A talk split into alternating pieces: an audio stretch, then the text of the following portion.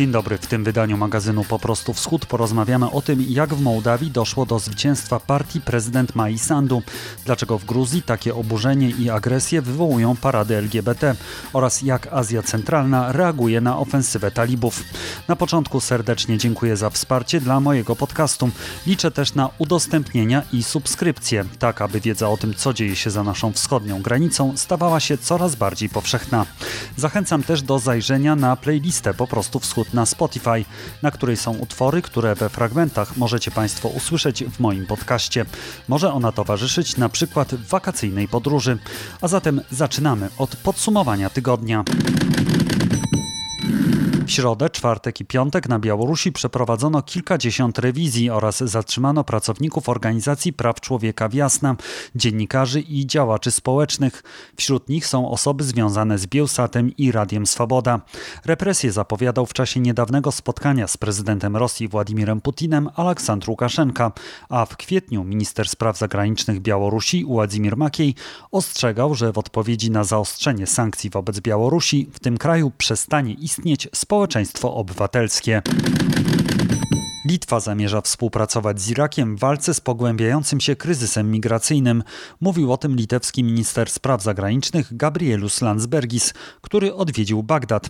Irak ma wszcząć śledztwo w sprawie ewentualnej białoruskiej siatki przestępczej, która oszukuje Irakijczyków, sprzedając im wycieczki do Unii Europejskiej. Według mediów w skład tego, co minister nazwał białoruską siatką przestępczą, wchodzą firmy związane z władzami w Mińsku. Na nielegalnej migracji zarabia też białoruski konsulat w Bagdadzie. Ogółem w tym roku Litwini na granicy z Białorusią zatrzymali co najmniej 1900 osób, które chciały ją przekroczyć w sposób nielegalny. Jest to 23 razy więcej niż w ciągu całego zeszłego roku. Kanclerz Niemiec spotkała się w Białym Domu z prezydentem Joe Bidenem. Jednym z tematów rozmów był gazociąg Nord Stream 2. Amerykański przywódca powiedział, że kanclerz ma inny pogląd na ten projekt, ale będą współpracować, by nie ucierpiały Ukraina oraz inne państwa regionu. Joe Biden zaznaczył też, że Stany Zjednoczone i Niemcy niosą wspólną odpowiedzialność za obronę wschodniej flanki NATO przed rosyjską agresją. Kraje te łączy też poparcie dla suwerenności i integralności terytorialnej terytorialnej Ukrainy oraz integracji państw Bałkanów Zachodnich z Unią Europejską. Po siedmiu latach Ukraina ma nowego ministra spraw wewnętrznych. To Denys Monastyrski. Do tej pory był szefem parlamentarnego komitetu do spraw działań organów ścigania. Do Rady Najwyższej trafił z listy prezydenckiej partii Sługa Narodu. Monastyrski zastąpił na tym stanowisku Arsena Awakowa, który był ministrem przez siedem lat. Przez ten okres pojawiło się wiele zarzutów dotyczących m.in. najgłośniejszych śledztw, jak zabójstwo dziennikarza Pawła Szeremeta, w którym wysunięto oskarżenie oskarżenia na podstawie wątpliwych dowodów. Z drugiej strony w 2014 roku to Arsen Awakow nie dopuścił do wybuchu separatyzmu w Charkowie i uporządkował sytuację z batalionami ochotniczymi. Przeprowadził jednak tylko fasadową reformę policji.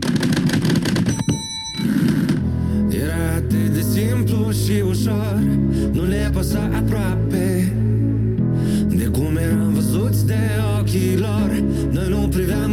De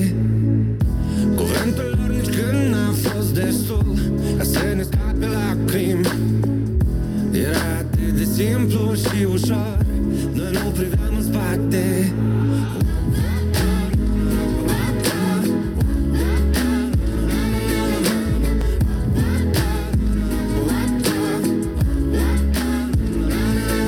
Cine are dreptate și cine nu przedterminowych wyborach parlamentarnych, które odbyły się w Mołdawii w niedzielę 11 lipca, prozachodnia Partia Działania i Solidarności związana z urzędującą prezydent Mają Sandu zdobyła ponad 50% głosów. Czy utwierdzi to prozachodni kurs Kiszyniowa? Zapytam o to Jakuba Pieńkowskiego z Polskiego Instytutu Spraw Międzynarodowych. Dzień dobry. Dzień dobry. Skąd tak duże poparcie dla Partii Działania i Solidarności? Bo jednak ponad połowa głosów to jest no, bardzo, bardzo dużo. O, to tutaj możemy powiedzieć, że to jest y, naprawdę grubo powyżej połowy mandatów, ponieważ po przeliczeniu tak zwanych resztówek, czyli tych y, głosów, które poszły na partie, które się ostatecznie nie dostały, to w 101-osobowym mołdawskim parlamencie PAS, czyli partia Mai Sandu, zyskuje aż 63 głosy. To nie jest co prawda większość konstytucyjna, ale z zapowiedzi PAS no, wynika, że większość konstytucyjna nie jest im do niczego potrzebna, bo w konstytucji zmian wprowadzać nie zamierzają. Natomiast no, z czego to wynika? Tutaj się nałożyły, nałożyło wiele czynników. Z jednej strony to jest y, rozczarowanie bardzo głębokie tym, jak rządził Igor Dodon i jego partia socjalistów Republiki Mołdawii. To sprawiło, że znaczna część prorosyjskiego elektoratu, który pokładał duże nadzieje w tej partii, a może nawet nie tyle prorosyjskiego, co e, rosyjskojęzycznego i jakoś utożsamiającego się kulturalnie ze światem rosyjskim, chociaż niekoniecznie z samą Rosją, to ci ludzie się rozczarowali Dodonem. A z drugiej strony także zupełnie inna była narracja w czasie kampanii wyborczej ze strony PAS-u, a wcześniej jeszcze w kampanii prezydenckiej samej Mai Sandu, która unikała takich wątków y, geopolitycznych jednoznacznej orientacji na Unię Europejską, także przemawiała po rosyjsku, więc to sprawiło, że znaczna część tego elektoratu, y, takiego nie postsowieckiego, tylko sympatyzującego z Rosją czy też językiem rosyjskim, y, skłonna była zagłosować na pas. Równocześnie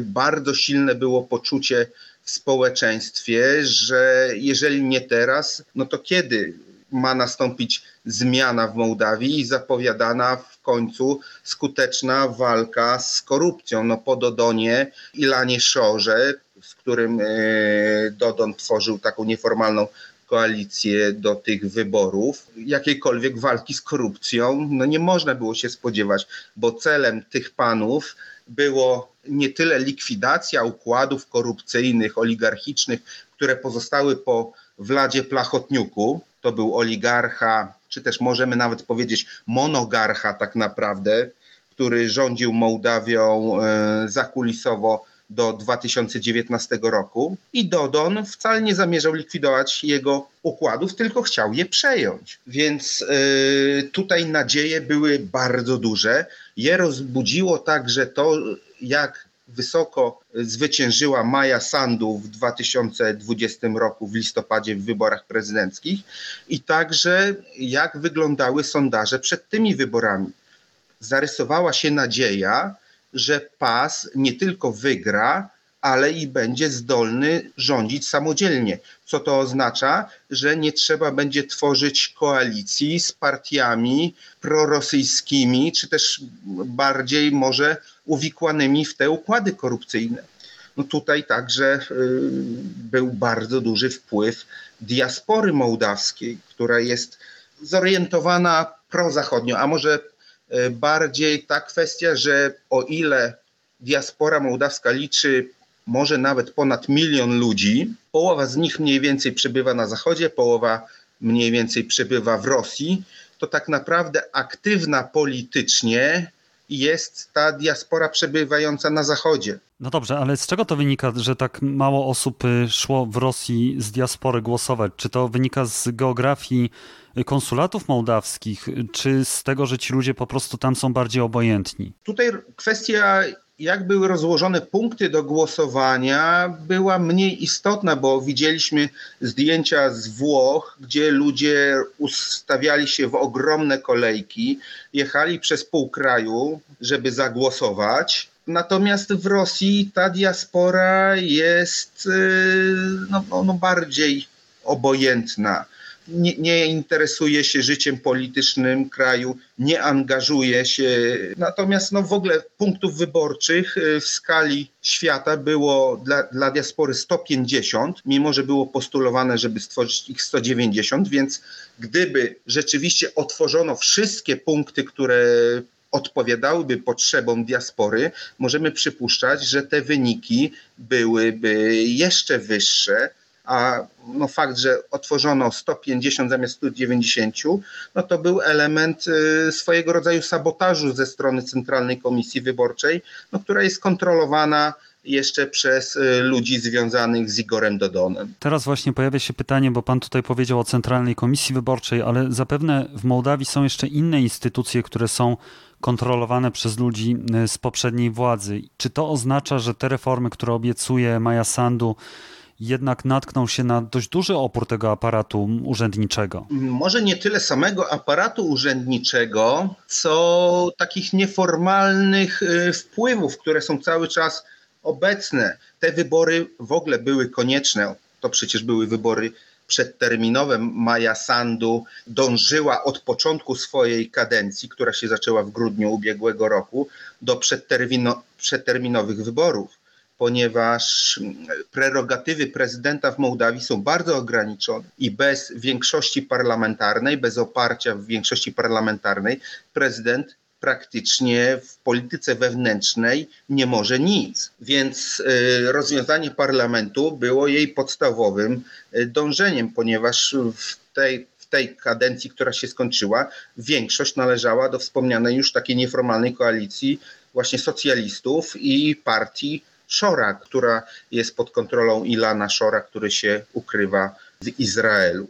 Bez rządu Maja Sandu naprawdę niewiele mogła, a dotychczasowy rząd tymczasowy, na którego czele stał Aureliu Czekoj, był cały czas pod kontrolą tych ugrupowań. One także na początku prezydentury Maji Sandu usiłowały y, sabotować jej, jej funkcjonowanie z jednej strony ograniczając i tak niewielkie prerogatywy prezydenta, z drugiej strony podburzając y, społeczeństwo i próbując obarczyć tym y, prezydenta. Tutaj między innymi ta koalicja pozbawiła prezydent kontroli nad służbą informacji i bezpieczeństwa, czyli mołda, takim mołdawskim ABW i agencją wywiadu po, poza takimi kwestiami czysto e, bezpieczniackimi, to było o tyle istotne, że to była służba odpowiedzialna także za ściganie korupcji. Także koalicja spróbowała wprowadzić ustawę, która faktycznie wprowadzała język rosyjski na terenie całego kraju jako drugi język urzędowy obok rumuńskiego. Natomiast e, jak to teraz będzie wyglądać? No na pewno ta nieformalna koalicja nie będzie chciała łatwo oddać swoich wpływów. No widzimy to chociażby na podstawie bodajże sprzed dwóch dni ataku hakerskiego na Mołdawską Naczelną Izbę Obrachunkową. To jest taki odpowiednik y, naszego NIK-u. Zostały skasowane w wyniku tego ataku bazy danych. Oczywiście możemy przyjąć, że to był e, atak niezwiązany w żaden sposób z sytuacją polityczną w Mołdawii. Natomiast nie należy tego wykluczać, ponieważ te bazy danych byłyby jak najbardziej potrzebne do tego, żeby rozliczać nadużycia poprzedniej ekipy i ewentualnie pociągnąć ją do odpowiedzialności także karnej. Czyli ja rozumiem, że to jest jednak trudne zadanie przed Mają Sandu, a czy ona może liczyć teraz na wsparcie z Zachodu i też wsparcie Rumunii? Jak najbardziej. Unia Europejska, poszczególne kraje, także Stany Zjednoczone zadeklarowały swoje wsparcie. Tutaj wspierały także Maję Sandu w czasie, kiedy była już y, prezydentem, ale musiała y, zmagać się z, y, ze wspomnianą nieformalną koalicją. Tutaj przede wszystkim będzie istotne wsparcie takie doradcze, ale i finansowe.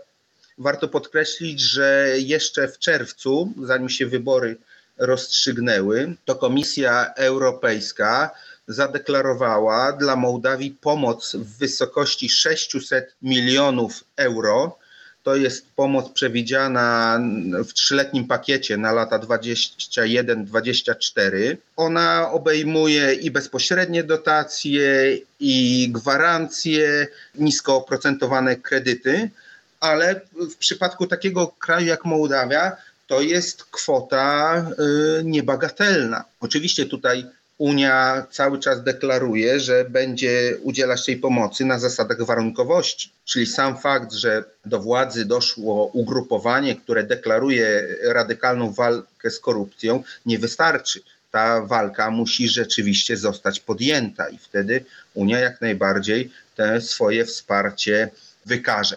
Natomiast odnośnie Rumunii, to jest y, niezwykle ciekawa sprawa, ponieważ zwycięstwo PAS nastąpiło równocześnie przy wsparciu Rumunii i w pewnym stopniu mimo Rumunii. Dlaczego dzięki wsparciu Rumunii?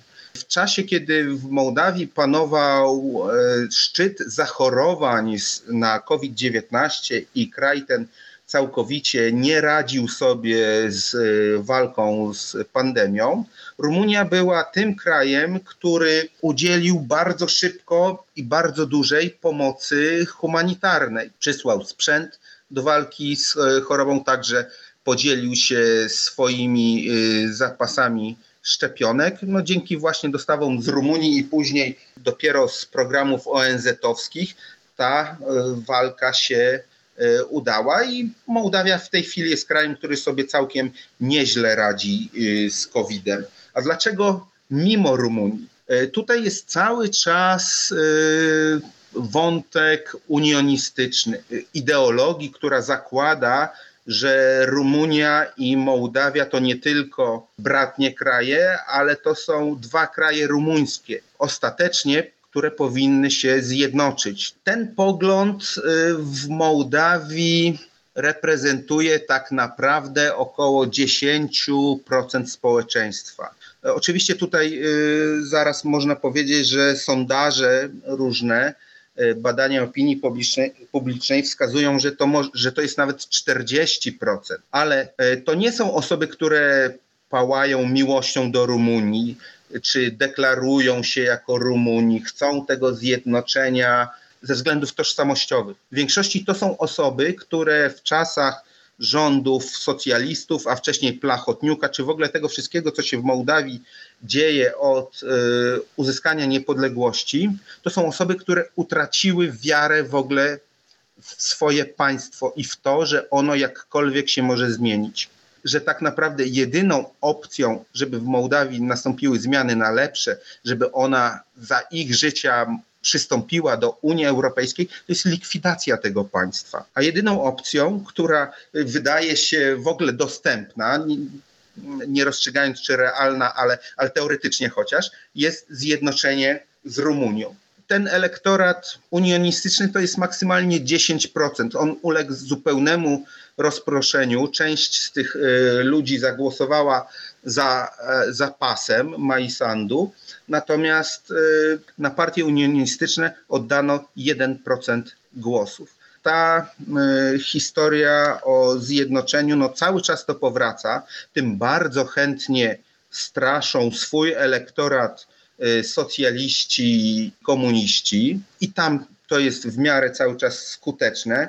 Natomiast jako program pozytywny, no to tak jak mówię, 1% w tych wyborach. Dobrze, a co w takim razie zrobi teraz, co może zrobić Moskwa, żeby utrudnić zadanie Majsandu? Bo przypuszczam, że nie jest zbyt zadowolona z tego, że te wybory parlamentarne właśnie e, wygrała jej partia i no, najprawdopodobniej oznacza to po prostu wreszcie zdecydowany kurs na zachód. No Moskwie to się nie może podobać. Jakie tutaj ma narzędzia wpływu? Ja bym tego tak też jednoznacznie nie przesądzał. Na pewno e, Rosja nie jest za radykalnym zbliżeniem Mołdawii z Zachodem, ale z drugiej strony też w tych wyborach i jeszcze w poprzednich wyborach prezydenckich, które Igor Dodon właśnie przegrał na rzecz Mai Sandu, widać było, że Rosja jest Dodonem i socjalistami zmęczona rozczarowana tym, jak on, mając prezydenturę i kontrolując rząd, y, realizował, czy też raczej może średnio realizował rosyjskie interesy. W związku z tym y, niejako Rosja pozwoliła Dodonowi przegrać. Nie zaangażowała się po jego stronie szczególnie silnie. Rosja teraz się będzie, y, w moim przekonaniu, przyglądać temu, co będzie robić Sandu i Pas. Tutaj yy, na pewno pomaga to, że yy, PAS i Sandu unikają takich jednoznacznych deklaracji geopolitycznych, czyli że chcą zjednoc- y, przystąpienia do Unii Europejskiej, jednoznacznej orientacji na Zachód, nie wspominając już o jakichś y, hasłach zjednoczenia z Rumunią, tylko zapowiadają, że będą dążyć przede wszystkim do reform wewnętrznych i y, walki z korupcją, rozbicia układów oligarchicznych i rozwoju Mołdawii. To będzie ich podstawowym y, zadaniem. Natomiast także chcą pragmatycznych i dobrych relacji z Rosją. I tutaj Maja Sandu także zapowiada, że bardzo chętnie poleci do Moskwy i strony, jak się poznają, być może nawet osiągną porozumienie e, co do e, no, podstawowego problemu, jaki jest w tej chwili między nimi, czyli embarga rosyjskiego na mołdawskie produkty rolno-spożywcze. Równocześnie też musimy pamiętać, że Mołdawia owszem utraciła rosyjski rynek, ale te, te produkty znalazły miejsce na rynku europejskim, na, na innych rynkach, więc też dla Mołdawii to nie jest już taka sprawa życia i śmierci. I też to nie jest narzędzie, którym Rosja może skutecznie na Mołdawię y, naciskać. Trudno oczekiwać, żeby y, PAS podjął jakieś y, działania, które będą drażnić Rosję, które będą od strony takiej wizerunkowej, ideologicznej wymierzone w Rosję albo w społeczność rosyjską czy rosyjskojęzyczną w Mołdawii. Także kwestia nadniestrzańska nie będzie kwestią, która będzie przedmiotem sporów między Mołdawią a Rosją, ponieważ y, Mołdawia tak naprawdę nie jest zainteresowana, PAS nie jest zainteresowany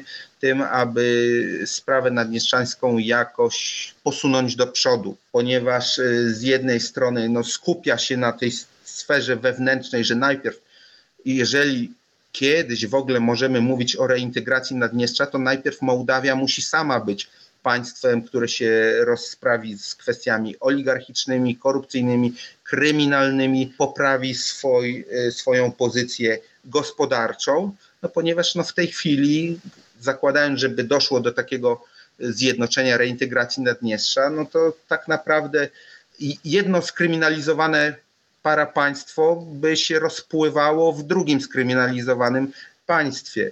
Że, żeby Mołdawia mogła wydolnie kiedyś zjednoczyć, przyłączyć Naddniestrze, odzyskać nad nim kontrolę, no to sama musi być zdrowym państwem. To jest na pewno teraz zadanie właśnie dla Majsandu i dla jej partii, na pewno bardzo trudne zadanie, bo mamy przecież państwa w sąsiedztwie, jak na przykład Ukraina, która też walczy z korupcją i to walczy od wielu, wielu lat i wiemy, że nie jest to proste. Jakub Pińkowski, Polski Instytut Spraw Międzynarodowych, dziękuję bardzo. Dziękuję. Życie ratą magram, ciemno kardą.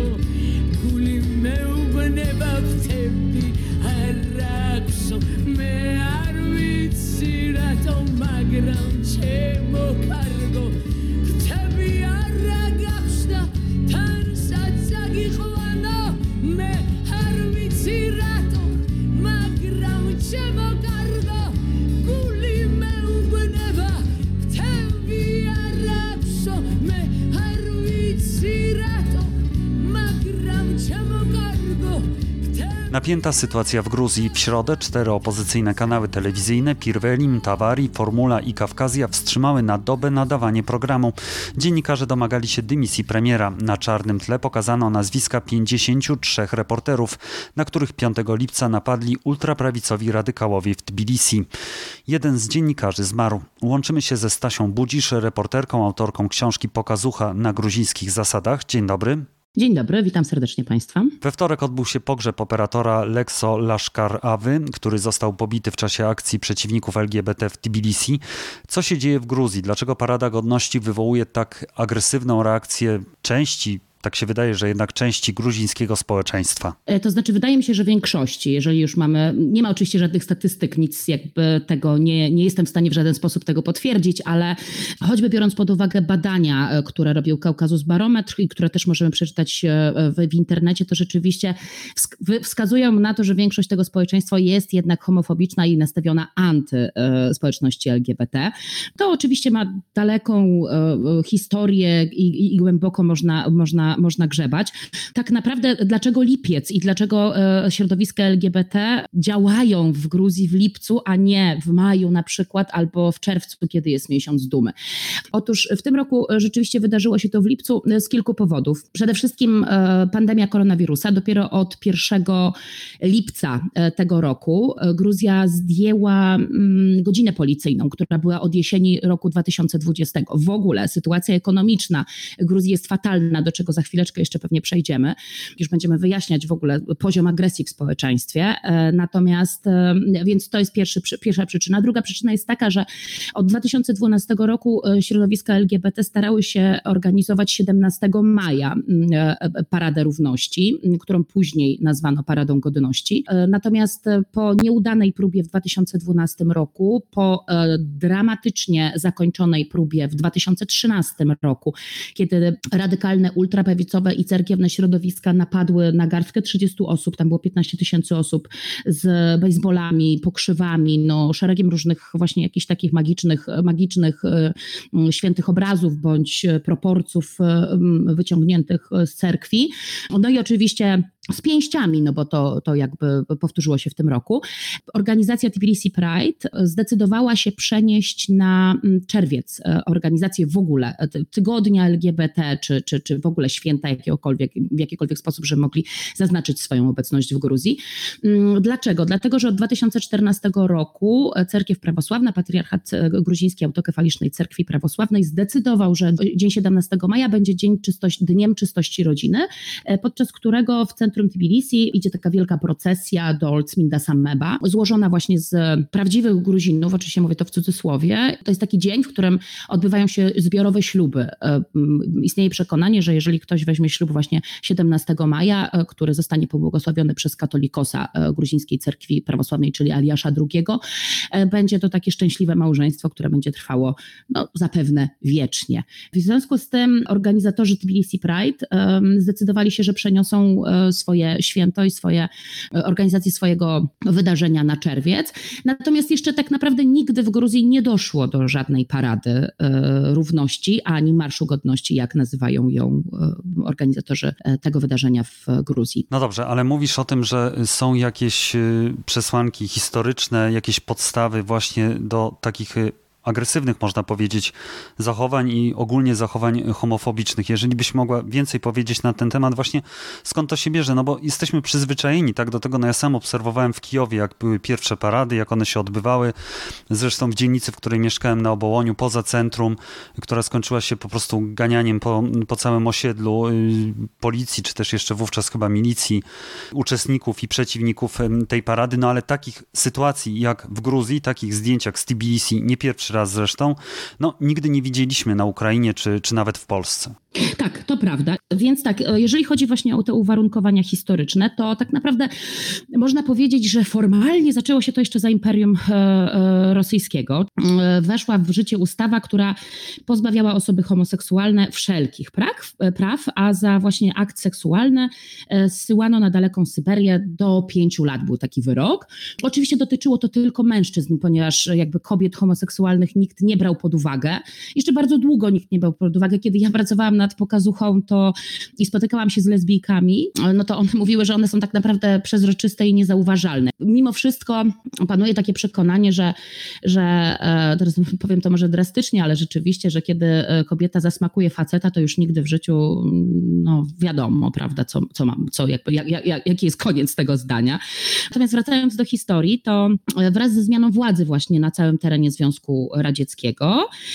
Na samym początku Związku Radzieckiego, jak wszyscy też wiemy, homoseksualistom zaczęło się żyć troszeczkę lepiej, ponieważ mm, w latach dwudziestych Wielka Encyklopedia Sowiecka, czy nazwijmy ją radziecką, głosiła, że homoseksualizm jest naturalnym zjawiskiem, takim no właśnie szykanowanym w kapitalistycznym świecie. I to się miało zmienić dopiero właśnie w 1934 roku, 1934 roku, kiedy właśnie w prawie karnym, ujednoliconym dla wszystkich republik radzieckich, męski homoseksualizm stał się przestępstwem karanym też chyba od 3 do 5 lat pozbawienia wolności. I to prawo zostało w Gruzji zniesione dopiero 1 czerwca 2000 roku. Więc e, e, tu mamy taką e, historię. No oczywiście do tego dochodzą ogólnoświatowe, dzisiaj ogólnoświatowe trendy, które są zdecydowanie nieliberalne i, i, i, i trendy, które są no, ultraprawicowe, ultrakonserwatywne. Żeby daleko nie iść, mamy Polskę Kaczyńskiego, Węgry Orbana, czy już nietrampowe Stany Zjednoczone. Tak więc jakby Gruzja rzeczywiście widać, że od samego początku tym torem mm, śmiało kroczy. Tu się pojawiają też takie spekulacje, że być może jest to wina Rosji, e, ale przecież e, my jako Polacy doskonale pokazujemy, że Rosji nie potrzeba do tego, żeby móc, żeby, żeby jakby wywo wywoływać wojnę o wartości e, tradycyjne bądź e, modne w ostatnich dniach cnoty niewieście. No tak, ale na przykład y, też Gazeta Wyborcza opisując to, co się dzieje w Gruzji zwracała uwagę na to, że te środowiska, które protestowały, to były środowiska jednak prorosyjskie, prawicowe, prorosyjskie. Nie, nie tylko, bo znaczy oczywiście, rzeczywiście, jeżeli mówimy o gruzińskim marszu, e, który jest takim skrajnie nacjonalistycznym i to jest ewidentnie prorosyjska organizacja, pro, prorosyjska jednostka, natomiast oni się oczywiście od tego odcinają, e, uważają, że są pro-Trumpowi. Kiedy Trump był u władzy, no to oni rzeczywiście jakby mówili, e, fotografowali się właśnie w takich koszulkach, nawet e, Sandro Bergadze, który jest takim szefem gruzińskiego marszu, fotografował się w takich koszulkach właśnie, które, które popierały Trumpa, więc jakby trochę taka zmiana optyki, mm, żeby to nie było tylko kojarzone z Rosją, ale tam jest bardzo wiele jeszcze innych organizacji. Mówię o, o organizacjach związanych bezpośrednio z e, cerkwią prawosławną, która e, jest niezależna od rosyjskiej cerkwi prawosławnej, ale sympatyzująca. Więc e, tak, prorosyjskie siły na pewno tam jakieś działają, ale, ale ja bym chyba, chyba, tu zaznaczam chyba, bo nie mam na jakichś konkretnych dowodów, aż tak bardzo tego nie demonizowała. Powiedzmy więcej o tym kościele prawosławnym gruzińskim. Tak jak powiedziałaś, on jest niezależny od Moskwy, ale sympatyzujący.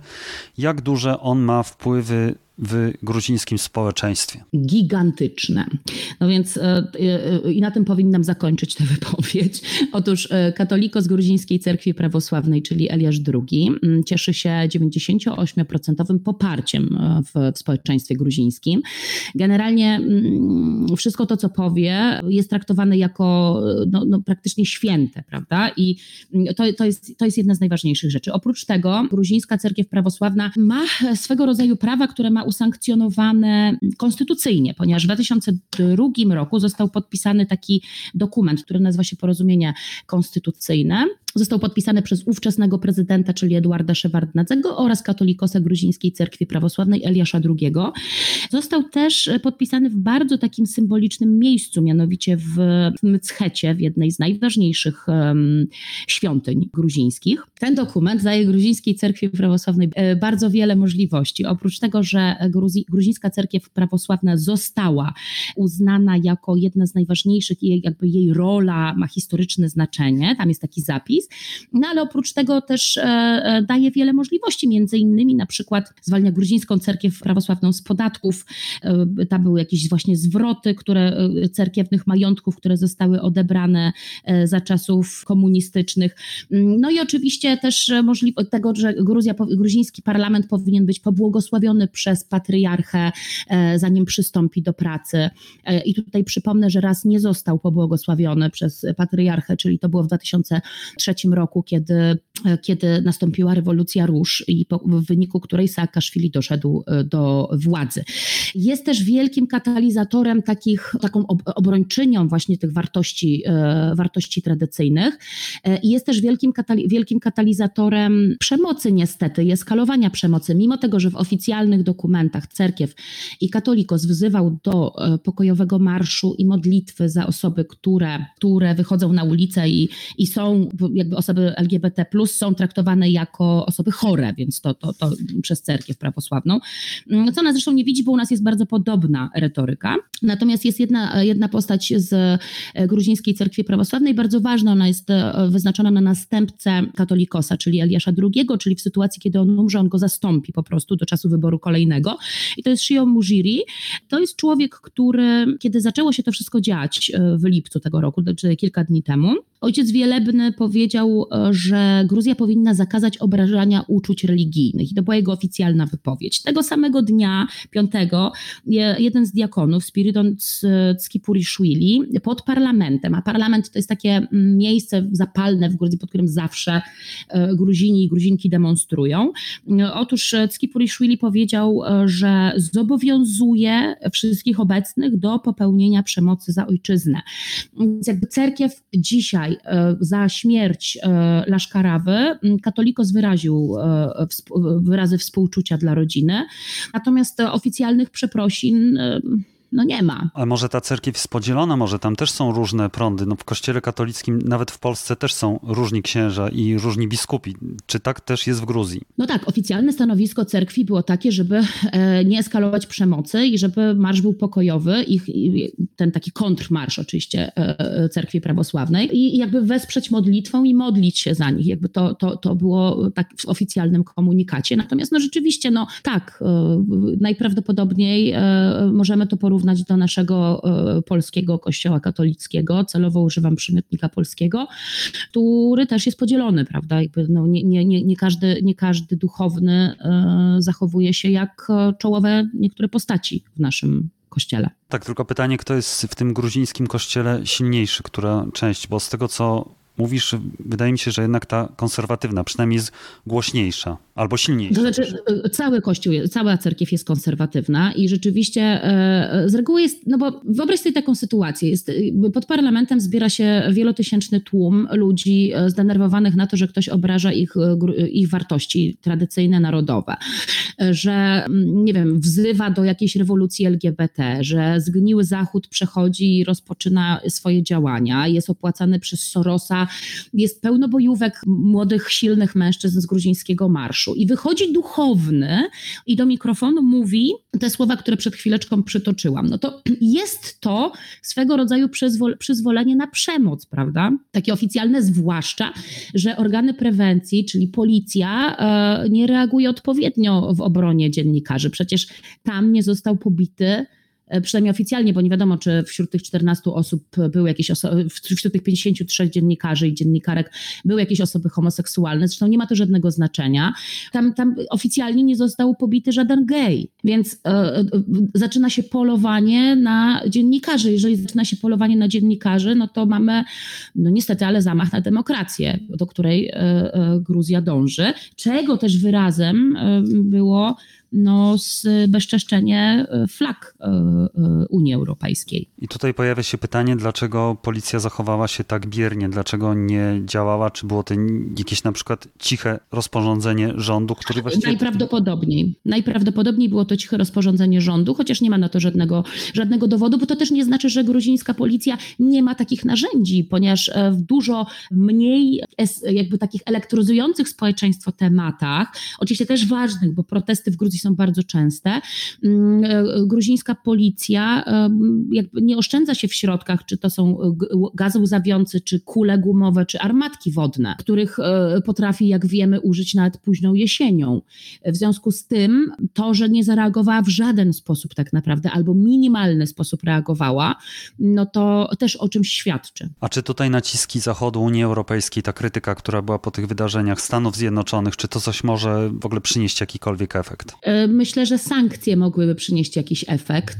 Ja nie wiem, jak to się wszystko potoczy, bo tu już trzeba byłoby zapytać analityka albo analityczkę, bądź politologa, politolożkę. Natomiast został, został, wystosowane zostało takie pismo Unii Europejskiej, które potępiło akty przemocy i potępiło rząd oraz cerkiew. I to jest pismo, które pojawiło się tuż po, po tych wydarzeniach 6 lipca i to jest pismo, którego nie podpisała Polska. Polska była jednym z czterech krajów, które nie podpisały. Kolejnymi to był Watykan, Rumunia oraz neutralna Szwajcaria. I nasz ambasador Maszkiewicz powiedział, wypowiedział się, że, że dawanie dobrych rad nie jest sposobem na budowanie dobrych stosunków pomiędzy Polską a Gruzją, no i też nie jest to jego rola.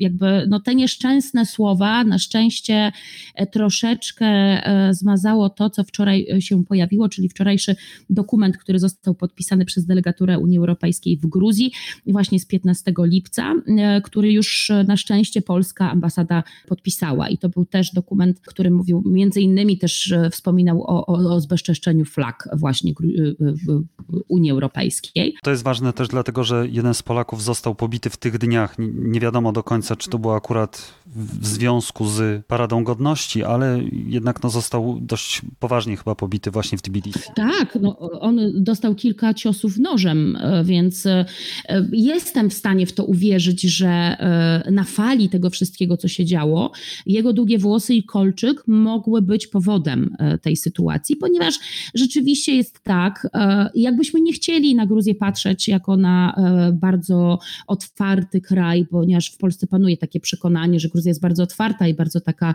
mm, jakby no, czujemy się tam dobrze. Gruzja jest bezpiecznym krajem, żeby to też nie zostało źle odebrane w tym momencie, tak? To, to, te moje słowa. To rzeczywiście jest tak, że osoby, z kol- faceci z kolczykami w uszach i w długich włosach naprawdę są traktowani trochę z takim przymrużeniem oka i być może ta osoba, która rzuciła się na niego, rzeczywiście była niespełna rozumu, ale być może e, nie wiedziała, że to nie jest Gruzin, tylko turysta i po prostu potraktowała go jak swojego. Stasia Budzisz, reporterka, autorka książki Pokazucha na gruzińskich zasadach. Dziękuję bardzo. Dziękuję bardzo.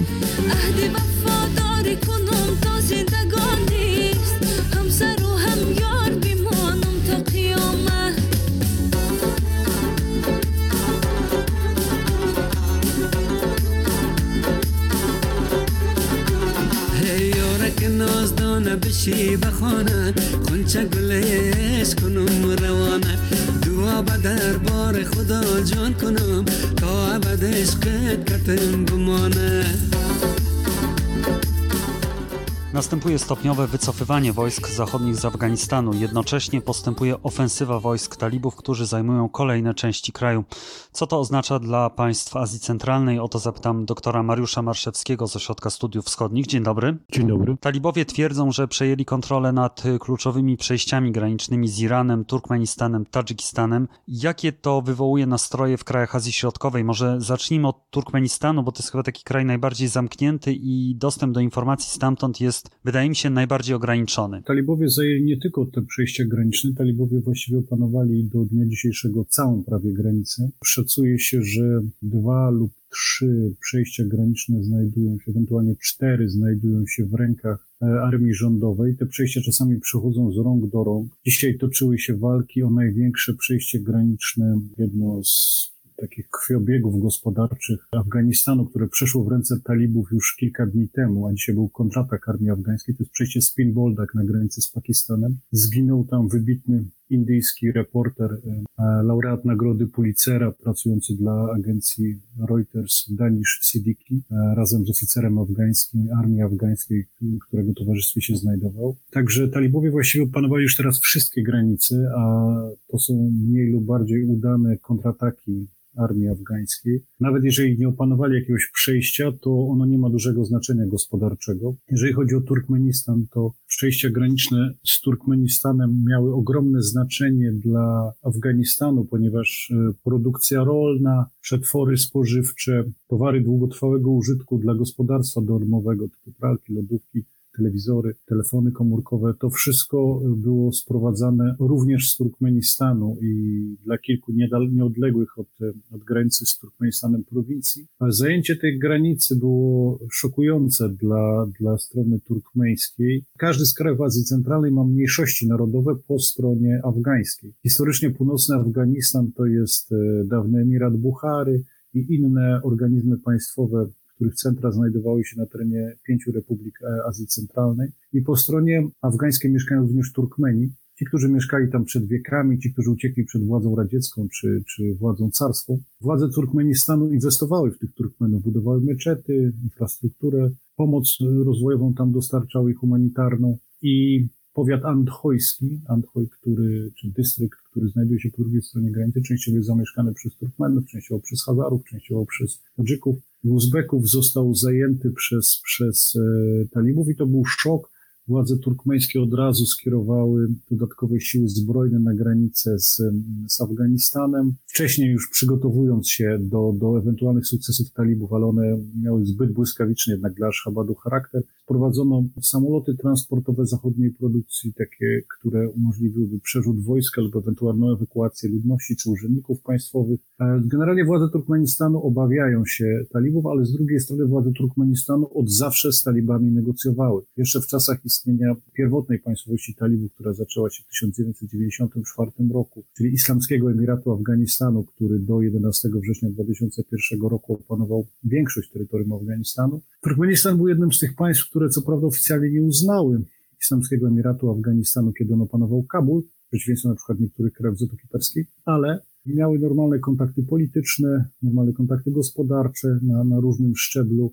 Nieformalna jakaś koncepcja dziejów Azji Centralnej trudno do udokumentowania, najnowszych do udokumentowania, mówi, że część przywódców talibów ponoć umknęła e, zachodniej interwencji, być może przedostając się przed terytorium Turkmenistanu na skutek tych dobrych, e, dobrych relacji. Natomiast obecnie to już jest inny ruch. Większość tych starych talibów zginęła w walkach z, z Zachodem. Ci, którzy przeżyli, to jest naprawdę taki neodarwinistyczny dobór naturalny. Oni są bardzo radykalni, a jednocześnie dużo mniejszą mają świadomość świata zewnętrznego, ponieważ przez te 20 lat oni głównie walczyli albo ukrywali się w sąsiednim Pakistanie, albo na terytorium Afganistanu, ale jednak oni udali się już kilkakrotnie na rozmowy do, do, do Ashhabadu i władze turkmeńskie, widząc co się dzieje, od razu po raz kolejny zaprosiły delegację Islamskiego Emiratu Afganistanu, bo talibowie tak o sobie mówią, na, na rozmowy. Ta delegacja przybyła, te rozmowy się odbywały, władze Turkmenistanu utajniły to, ponieważ one utajniają wszystko, natomiast talibowie, którzy wręcz odwrotnie starają się nagłaśniać swoje sukcesy i to, że ktoś ich uznaje na arenie międzynarodowej, oficjalnie o tym mówili.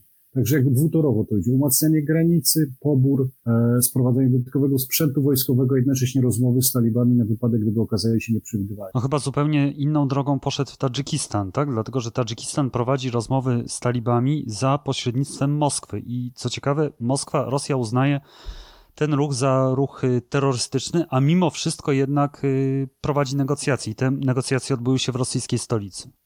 Negocjacje Rosji z Talibami mają długą tradycję.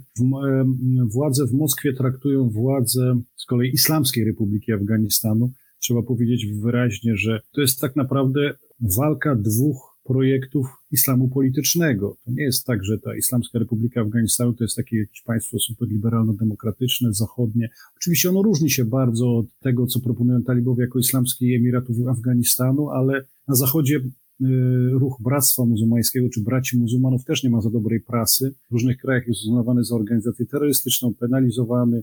Życzliwi badacze mówią o tym, że jest to jakiś wariant muzułmańskiej demokracji liberalnej, coś jak mudecja, muzułmańska demokracja, jak hadecja, chrześcijańska demokracja. Islamska Republika Afganistanu, czyli ten rząd kabulski, to są w dużej mierze działacze, weterani polityczni Bractwa Muzułmańskiego w wydaniu afgańskim. Czyli to jest jakby projekt takiego, jeden projekt islamu polistycznego, bardziej y, demokratyczny, liberalny, modernizacyjny, nowoczesny i konserwatywny, wiejski, zamknięty w przeciwieństwie do tego otwartego.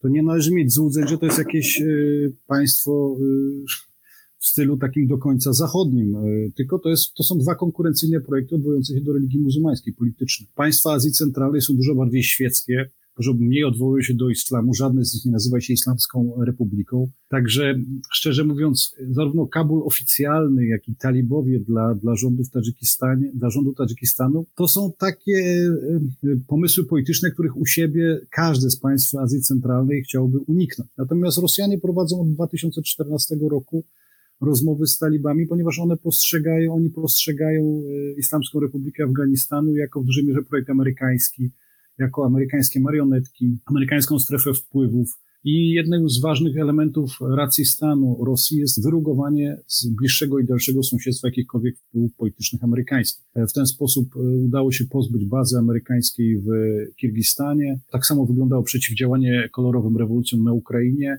Tak samo wygląda to w Afganistanie. Pre prezydent Hamid Karzai do 2014 roku rządzący Afganistanem, on w dużej mierze starał się zachowywać poprawne relacje z e, Moskwą, odwoływał się do starych urzędników państwowych jeszcze reżimu komunistycznego, starych więzi i to było traktowane pozytywnie przez Moskwę. Natomiast w momencie, kiedy do władzy doszedł Ashraf Ghani i ugrupowanie związane z jego politycznym rywalem Abdullahem Abdullahem, Moskwa uznała, że e, te stare porozumienia, formalne, nieformalne, już nie mają znaczenia i zaczęła szukać kontaktów z Islamskim Emiratem Afganistanu i od kilku lat regularnie prowadzi negocjacje, zaprasza delegację Islamskiego Emiratu Afganistanu do Moskwy. To zostało po prostu wyjątkowo nagłośnione, dlatego było się szerokim echem na całym świecie, ponieważ w tle ten jest, jest ten bliski, blitzkrieg talibów na obszarach nadgranicznych i wiejskich, powiatowych.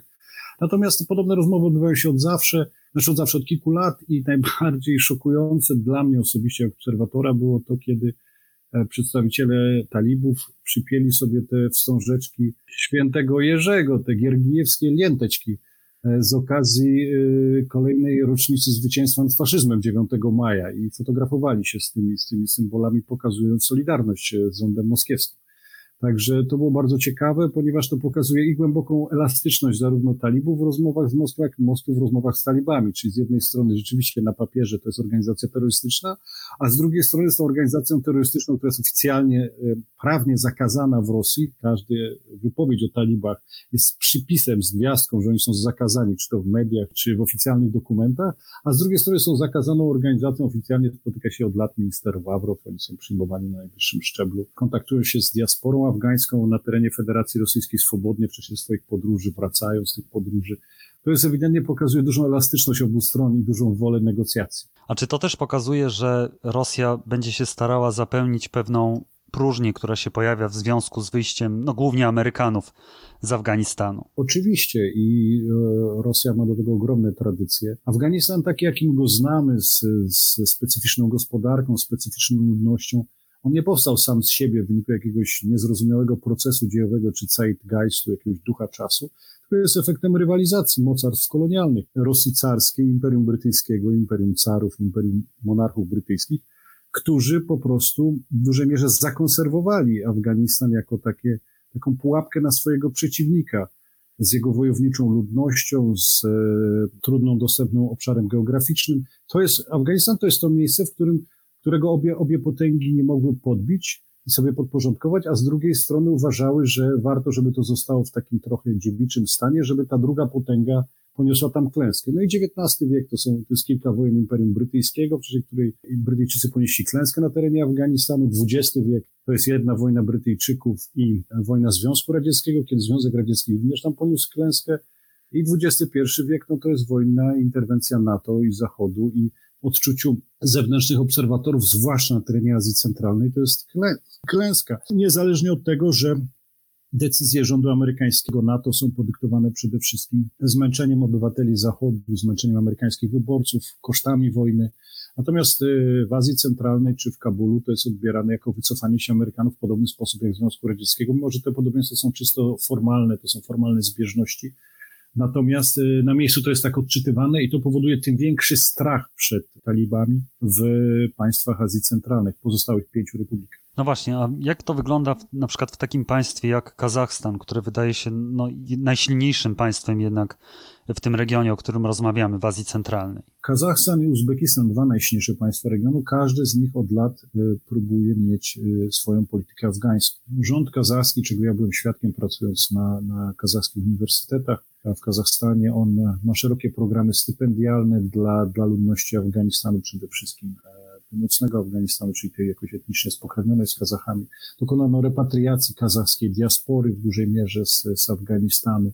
Przyjazne relacje są z ludnością hazarską, którą uważa się, chociaż ona mówi po persku, ale jest mongloidalna i w Kazachstanie uważa się, że ona pochodzi od e, ord, ludów i plemion, które są e, spokrewnione z Kazachami, tymi protokazachskimi.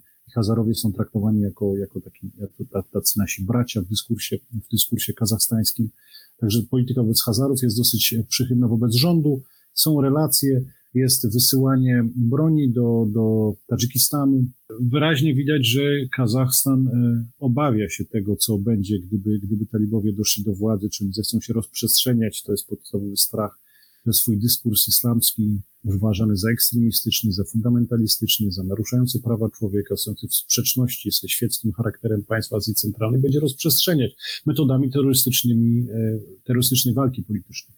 To jest ogromny lęk we wszystkich pięciu stolicach, w Kazachstanie również, tym bardziej, że pięć y, państw Azji Centralnej, granice ich e, zręby ustrojowe zostały w dużej mierze, no mimo niezwykle starych tradycji historycznych, no jednak powstały w ciągu ostatnich nieco ponad 100 lat w czasach Związku Radzieckiego przede wszystkim.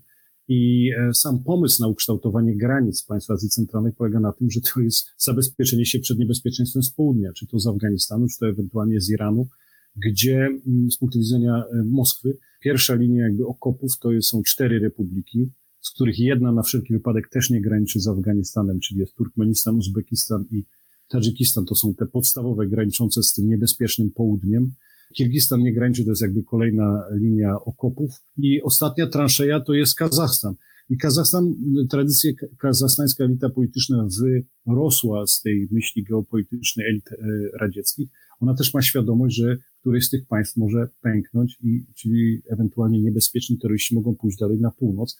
Tym bardziej, że tradycje uciekania politycznych dysydentów religijnych z Kazachstanu na teren Afganistanu, brania udziału w walkach na terenie Afganistanu w XXI wieku w, w szeregach talibów czy, czy państwa islamskiego w Chorasanie. W Afganistanie jest swoje państwo islamskie, filia tego, który znamy z Bliskiego Wschodu, państwo islamskie w Chorasanie. Tradycje ucieczki Kazachów e, na te obszary, przyłączania się do terrorystów, e, walk e, w Afganistanie, czy wysyłania nielicznych, dobrze zorganizowanych i wyszkolonych komand, które dokonywały zamachów terrorystycznych w Kazachstanie są i władze się z tym zmagały i były ofiary śmiertelne. I ma tego świadomość. Wywiad y, Kazachstanu jest świetnie zorganizowany, nad tym pracuje. Władze otrzymują na ten temat raporty i dlatego no, bez większego entuzjazmu i z dużym lękiem obserwują te e, raptowne przemiany, które zaczęły się w Afganistanie w maju, kiedy zintensyfikowało się, zintensyfikowało się wycofanie wojsk zachodnich, przede wszystkim amerykańskich z terytorium Islamskiej Republiki Afganistanu i talibowie zaczęli swój marsz po poszczególne e, powiaty. I to budzi ogromny niepokój we, wszystkich stolicach Azji Centralnej, również w Kazachstanie. A czy my możemy oczekiwać jakiegoś e, przykręcania śruby w tych państwach w sferze praw człowieka, w tych prawach człowieka rozumianych właśnie w sposób zachodni, czy możemy tutaj obawiać się jednak pewnego ograniczania tych praw pod pretekstem właśnie tego zagrożenia z południa? Pod pretekstem zagrożenia z południa to prawa człowieka są ograniczone we wszystkich pięciu republikach w różnym stopniu od momentu uzyskania przez te państwa niepodległości w 1991 roku. Tylko to jest w różnym stopniu, w różnym okresie, ale idea, że fundamentaliści islamscy dojdą do władzy u nas i dlatego my musimy ograniczać prawa religijne rozmaitych ugrupowań muzułmańskich, czy prawa człowieka y, traktować z dużą ostrożnością, ponieważ y, one są ważne, ale może to doprowadzić do jakichś buntów, czy do, do niekontrolowanych jakichś ruchów społecznych, to to jest część oficjalnej racji stanu w dużej mierze ideologii państwowej. Natomiast y, to jest różnie. No, na terenie Uzbekistanu po śmierci prezydenta Islama Karimowa, on jest takim najbardziej jaskrawym przykładem, w dużej mierze doszło do powrotu, do implementacji zachodnich norm praw człowieka w państwie. Natomiast w momencie, kiedy talibowie zaczęli osiągać większe sukcesy, już ponad rok temu, zaczęło się wycofywanie stopniowe wojsk amerykańskich, podpisano porozumienie, prezydent Trump podpisał porozumienie. Nikt nie wie do końca, jaka jest treść tego porozumienia z, z Islamskim Emiratem Afganistanu. Zaczęło się wycofywanie. E, Islamski Emirat Afganistanu przestał atakować siły zachodnie, natomiast e, nadal atakował Islamską Republikę Afganistanu, e, czyli siły rządowe, no to spowodowało z powrotem ograniczanie praw muzułmańskiej większości w Uzbekistanie. Natomiast w ostatnim czasie, kiedy zaczął się bliskich talibów, to jest bardzo ciekawe, rząd Uzbekistanu wycofał się z takiego podstawowego elementu, który zbliżał Uzbekistan do, do krajów świeckich, krajów arabskich, czyli zakazu, czy do Turcji sprzed e, rządów AKP i prezydenta Erdoana, czyli zakazu faktycznego, formalnego, nieformalnego chodzenia przez kobiety w hijabach, w chustkach, rozmaitego typu nakryciach głowy w, w miejscach publicznych. I w efekcie nawet studentki Islamskiego Uniwersytetu w Taszkencie nie mogły, które studiowały islamską teologię na oficjalnej państwowej uczelni, nie mogły chodzić w chustkach. Natomiast e, ten zakaz został zdjęty dosłownie kilka tygodni temu, w czasie, kiedy już talibowie osiągali największe sukcesy. Także o ile władze jakby wróciły do pewnego ograniczenia swobód religijnych, to zaczęły się z tego wycofywać, kiedy dla części przynajmniej obserwatorów, co ja się z tym nie zgadzam, ale jest to coraz bardziej nagłaśniane w tym medialnym dyskursie. Zwycięstwo talibów w Afganistanie wydaje się być nieuchronne. Czyli jeżeli nie jest to do końca przesądzone, czym to się skończy, to na pewno będziemy wracać do Afganistanu i do tego regionu. Doktor Mariusz Marszewski, Ośrodek Studiów Wschodnich, bardzo dziękuję. Dziękuję bardzo.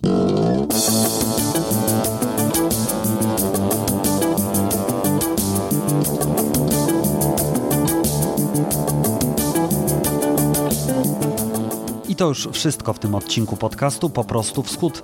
Zachęcam do wspierania mojej inicjatywy na Patronite i Zrzutce, a także do zajrzenia na Spotify, gdzie cały czas aktualizuję playlistę z utworami z moich podcastów.